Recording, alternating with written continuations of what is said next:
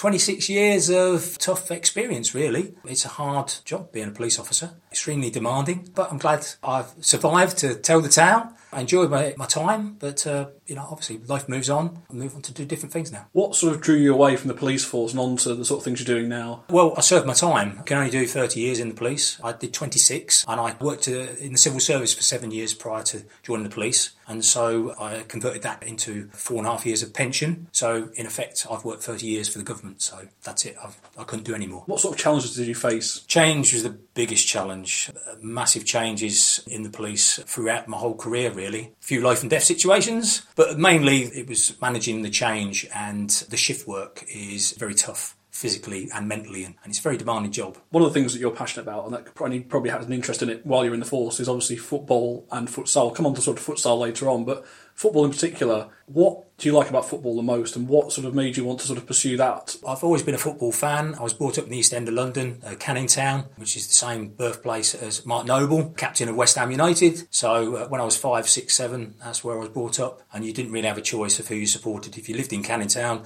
you supported West Ham. So I'm a West Ham fan. I'm known on Twitter as the, the hippie hammer, and always played football. When I was at school, played for school football teams. Uh, always been passionate about football. When I had children, I've got two grown-up boys and a daughter. I got into them playing football and ultimately with my middle child got into coaching and helping out really as a parent helper for Girton Colts uh, where I became chairman and also with Chesterton Eagles and Cambridge City. And what's it like helping out at a club like Girton Colts that are a grassroots club? Girton Colts is a, is a village club. I think the main thing is, is as a village club you've got to offer opportunities to young people who live in the village first and foremost to uh, experience sport. And so the club in Girton was Girton Colts Football Club. So uh, it was really important that uh, there were village kids in the first instance were coming to play football for the village team and playing with their friends and experience, um, you know, um, football and, and also their parents. How rewarding did you find it? Oh, extremely rewarding. I absolutely loved it. It was absolutely brilliant. I'd encourage any parent to get involved. Uh, and, and if you're not a parent, uh, if you're passionate about football, get involved. Some of the best courses I've ever been on were conducted by Cambs FA. They were absolutely fantastic. Some brilliant tutors and coaches mentors. Enjoyed every single one of them. What are the best bits about being involved in football at a grassroots level? The best bits are the rewards of the happy faces of the children. If you go in it with an adult mentality that it's about winning, then you're going to suffer and you'll get backlash and you won't enjoy it as much. If you go in it into it with the idea that you love football and you want as many people as possible to experience the joys of playing football, experience football.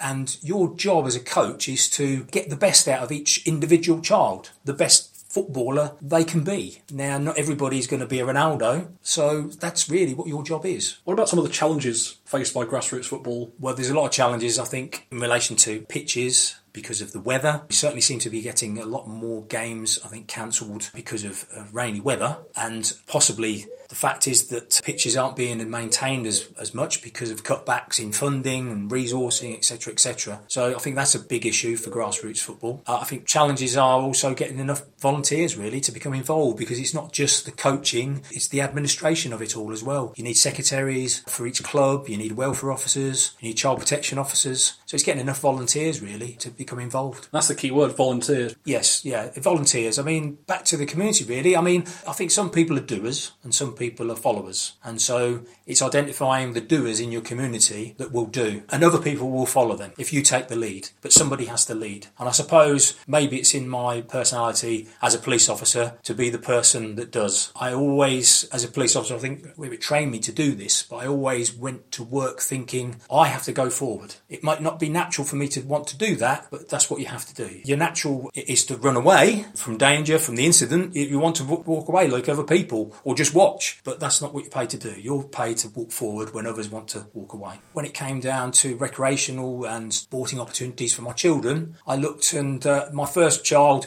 was coached by other people. Uh, then I became to understand that there was a lot of help required in putting the nets up, taking the nets down, making teas, uh, fundraising, all those sort of stuff really. And so as years progressed, I got more and more involved. And then for my middle lad, I then thought, okay, well, actually, I need to step forward now and become a coach. And in order to do that, then you need to get qualifications. So hence I went on the Cambs FA courses and got qualified to coach. And then as a coach, then became vacancies for the management of the club. So ultimately ended up as a chairman for a couple of years. You're still involved with grassroots football? Well, my involvement, not grassroots football, no. I- I've become a volunteer with CAMS United Futsal. So not at a grassroots level, really. What would be your message to people who are thinking of getting involved in grassroots football? I would encourage them to do it. Please do it. They're always looking for volunteers.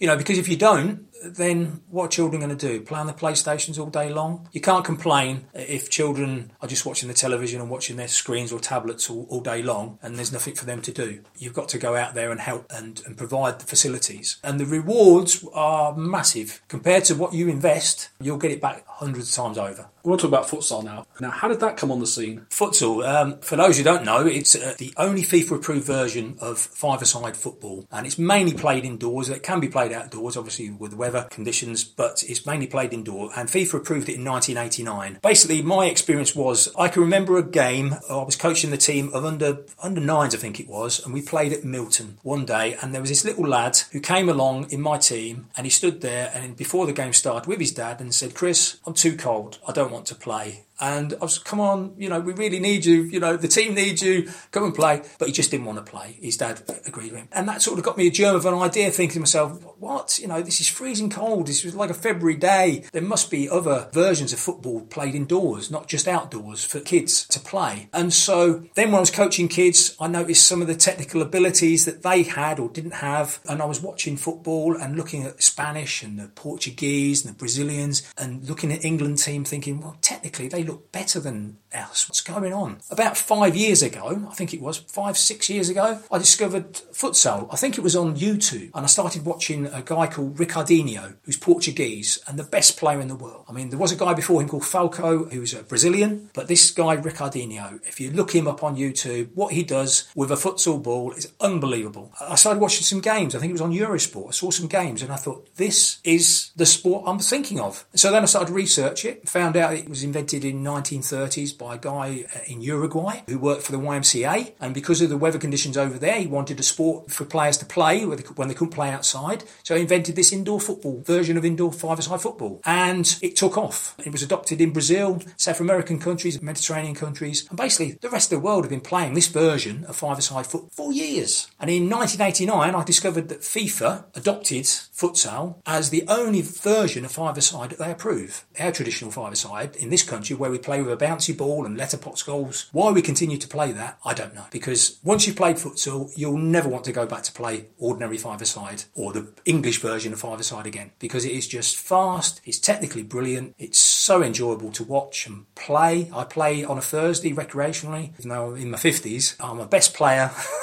I wish. There is. And yeah, you won't go back. It's just a fantastic sport in its own right and develops better footballers too. And also, one of the things about futsal as well is you get these games where you don't get goalless draws, or very rarely get goalless draws. It's always very high scoring, it's fast paced, and I guess one of the things as well is it encourages players to think more about what they're doing with the ball, think about the space they're in, sort of checking behind them, more sort of thing, and, and just maybe, maybe makes them think about more of those intricate details, I guess. Absolutely, Daniel. It's not really about positions. I mean, traditionally in this country, we look at the big lad and we go, ah, he's a big lad. Oh, so he'll play at the back. And we look at the little technical lad who can pass the ball. Oh, he plays in midfield. And we look at the guy who can score goals. He must be the striker. And the fastest lad we'll put on the wing. Doesn't happen in futsal. It's all rotating positions. One minute you're the your attacker, the next minute you're the pivot or the defender, or you'll be on the wing. You rotate positions. The goalkeeper is as much part of the team on the field as he, he, he, he kicks the ball as much as he does stop it with his hands in futsal. So it, it's one of those sports that it's a fantastic sport to watch. It, it's more like basketball. It's the 2020 version of football, I call it. It's like playing football in the penalty area of a football pitch, but for 40 minutes because it's two 20 minute halves. And basically, if you make a mistake, is a goal scoring opportunity. And so there's no boring bits. It's just fast, technically brilliant, and exciting. How long have you been involved with Cambridge Futsal Club? About five years ago, Cambridge Futsal Club was formed in 2013. And I, about five years ago, I went to watch, I looked on the internet, found that they were playing in the Cambs Fives League. They had a small league of six teams, and I went to a lot along to watch one of their games, and it was an adult league. And I looked at it and I thought, wow, this is exactly what I want young players to play. So I spoke to the Jose Lima, who was one of the founders of the club, and said, I'm interested in setting up a youth team for you. I know a lot of lads uh, sort of 14 to 16 years of age group. He supported me in that idea. And so, along with a friend called Bryn Hardwick, we formed Cambridge Futsal Club's youth team. And over a two year period, we coached this little group of lads. I mean, I ended up introducing about 25, 30 young lads to futsal. And we ended up, it's a squad of 12, basically. But we represented Cambridgeshire in, in some tournaments, went all over the country playing. We ultimately, in 2015, we went to uh, national finals in Birmingham to the futsal centre there. And we lost our first first game 2 0, and the next six games we won. And we won the tournament, a national tournament, which was absolutely fantastic. And that was thanks down to the lads themselves, down to us as coaches, and down to this help we had from Cambridge Futsal Club and Jose and, and a few other lads who came into, uh, you know, with their experience of futsal to help us coach these lads. And from that, I'm pleased to say that a couple of the lads have gone on to bigger and better things from, from that. I mean, Monty Boutel was one of my lads, and he is now plays for Cambridge United Futsal Club and also plays for England under 23s and is a star of the future in the futsal world. No doubt about that. Came second this season in the National League uh, as goalscorer, which is an amazing. Toby Hardwick ends up, he's the captain of the futsal club. Shay Jakes, goalkeeper for the club. So, you know, we've had some great success from that little nucleus of, of lads who we introduced to futsal as Cambridge Futsal Club, and then we sort of, in order to join the National League, we moved and morphed from Cambridge Futsal Club, thanks to help from Jez George and Cambridge United, into Cambridge United Futsal. And this season, Cambridge United Futsal Club really defied the odds because the expectations were quite a lot lower than what you actually achieved. You finished third in your league last season, just gone. How pleasing was it to get a result like that? Oh, it was hugely, hugely impressive. I mean, Louis Mendonca, the head coach, uh, for Cambridge United futsal. Got to take a lot of credit for really bringing the gelling a team together, a team mentality, which was fantastic. So team's made up of, uh, yeah, as you say, they're all amateurs. We had a vet, we've got uh, coaches and teachers, students, all make up the team. Spanish, Portuguese, Italians, English players, a whole mix of age range and experience. And he gelled them together. And before the season started, as it's the first season of the National League, we were hoping just not to get relegated, to be honest. Out of 12 teams, if we'd ended up 10th, that'd been great because 11 and 12 got relegated. We were hoping a really good season would have been 8th and we've ended up third. Unbelievable. What an achievement for this city. National recognition, really. And as I say, players are now being recognised, being uh, introduced in, into the England squads, England development centres, being invited to train. Fantastic. Unbelievable. Obviously, one of the things about futsal as well is it does cost money to be involved. It's a big commitment. People giving up their Sundays to travel to all parts of the country. There is, yeah. I mean, thankfully, that um, the Cambridge Futsal Club has now morphed into Cambridge United Futsal Club. We do get some backing from Cambridge United, but unfortunately, they can't cover all the costs. They're only, you know, they're not a huge club themselves. So we're always seeking sponsorship to help us meet the costs of travelling all over the country. So if there's any local businesses who are interested in sponsoring Cambridge United Futsal, then please get in touch with us via our Facebook page, which is at Cambridge United FC Futsal, or look at us on Twitter, which is at CUFC Futsal. There's a whole package of different sponsorships that are available from naming rights on shirts, on sleeves, on shorts, to banners in the University Sports Centre where we play our home matches, to the second net, as we call it. They, they have advertising in the nets in futsal, which they don't have in football. We have around 2,000 followers on social media. Our matches are, are videoed and they go worldwide. It's a massive global audience for futsal all, all over the world. I mean, I think um, the BBC put a, a, documentary out recently, had 25,000 views, a small piece on BBC Breakfast about futsal. Very quickly got that. So, it, yeah, there's great opportunities for local businesses to get involved in futsal. We've had some, but there's always room for more. What sort of things will you need help with in the coming season in terms of expenses? Well, travelling costs is one, hiring of the sports halls. The home venue we got, we have to hire, and we train twice a week, Tuesdays and Thursdays. Uh, matches on Sundays, so you know all cost money. Uh, referees costs, lots of outgoings. We're travelling from York to Tranmere. Two teams who got promoted this season are Durham and Surrey, who play at Hastings. So we've got some travelling to be doing, you know, and another team has moved to Southend. So we'll be travelling all over the country next season. I'm sure the aim will be to win the league if possible. Uh, and if we were lucky enough to win it, like Reading Escola won it this season, they are now going to go on to represent England in the new Futsal Champions League, which starts in August, I believe, the qualifiers. So, you know, it's, it's a massive sport globally. Do you think England's football team could take inspiration from not just Cambridge United, but futsal as a whole? Yeah, I, I think they are, to be fair to the FA, I think uh, the penny has dropped. I mean, it seems to have taken a long time. Like I said, FIFA adopted it in 1989. I think um, it was around about 2000, 2003. England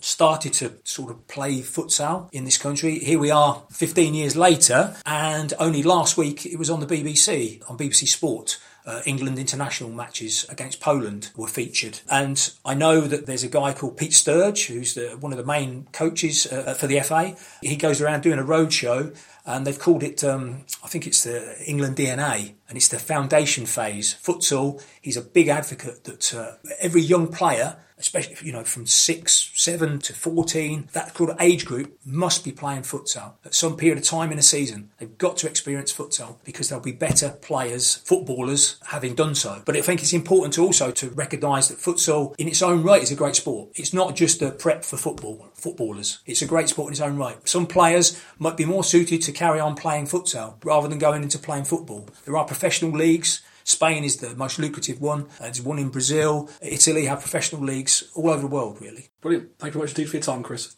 Thank you.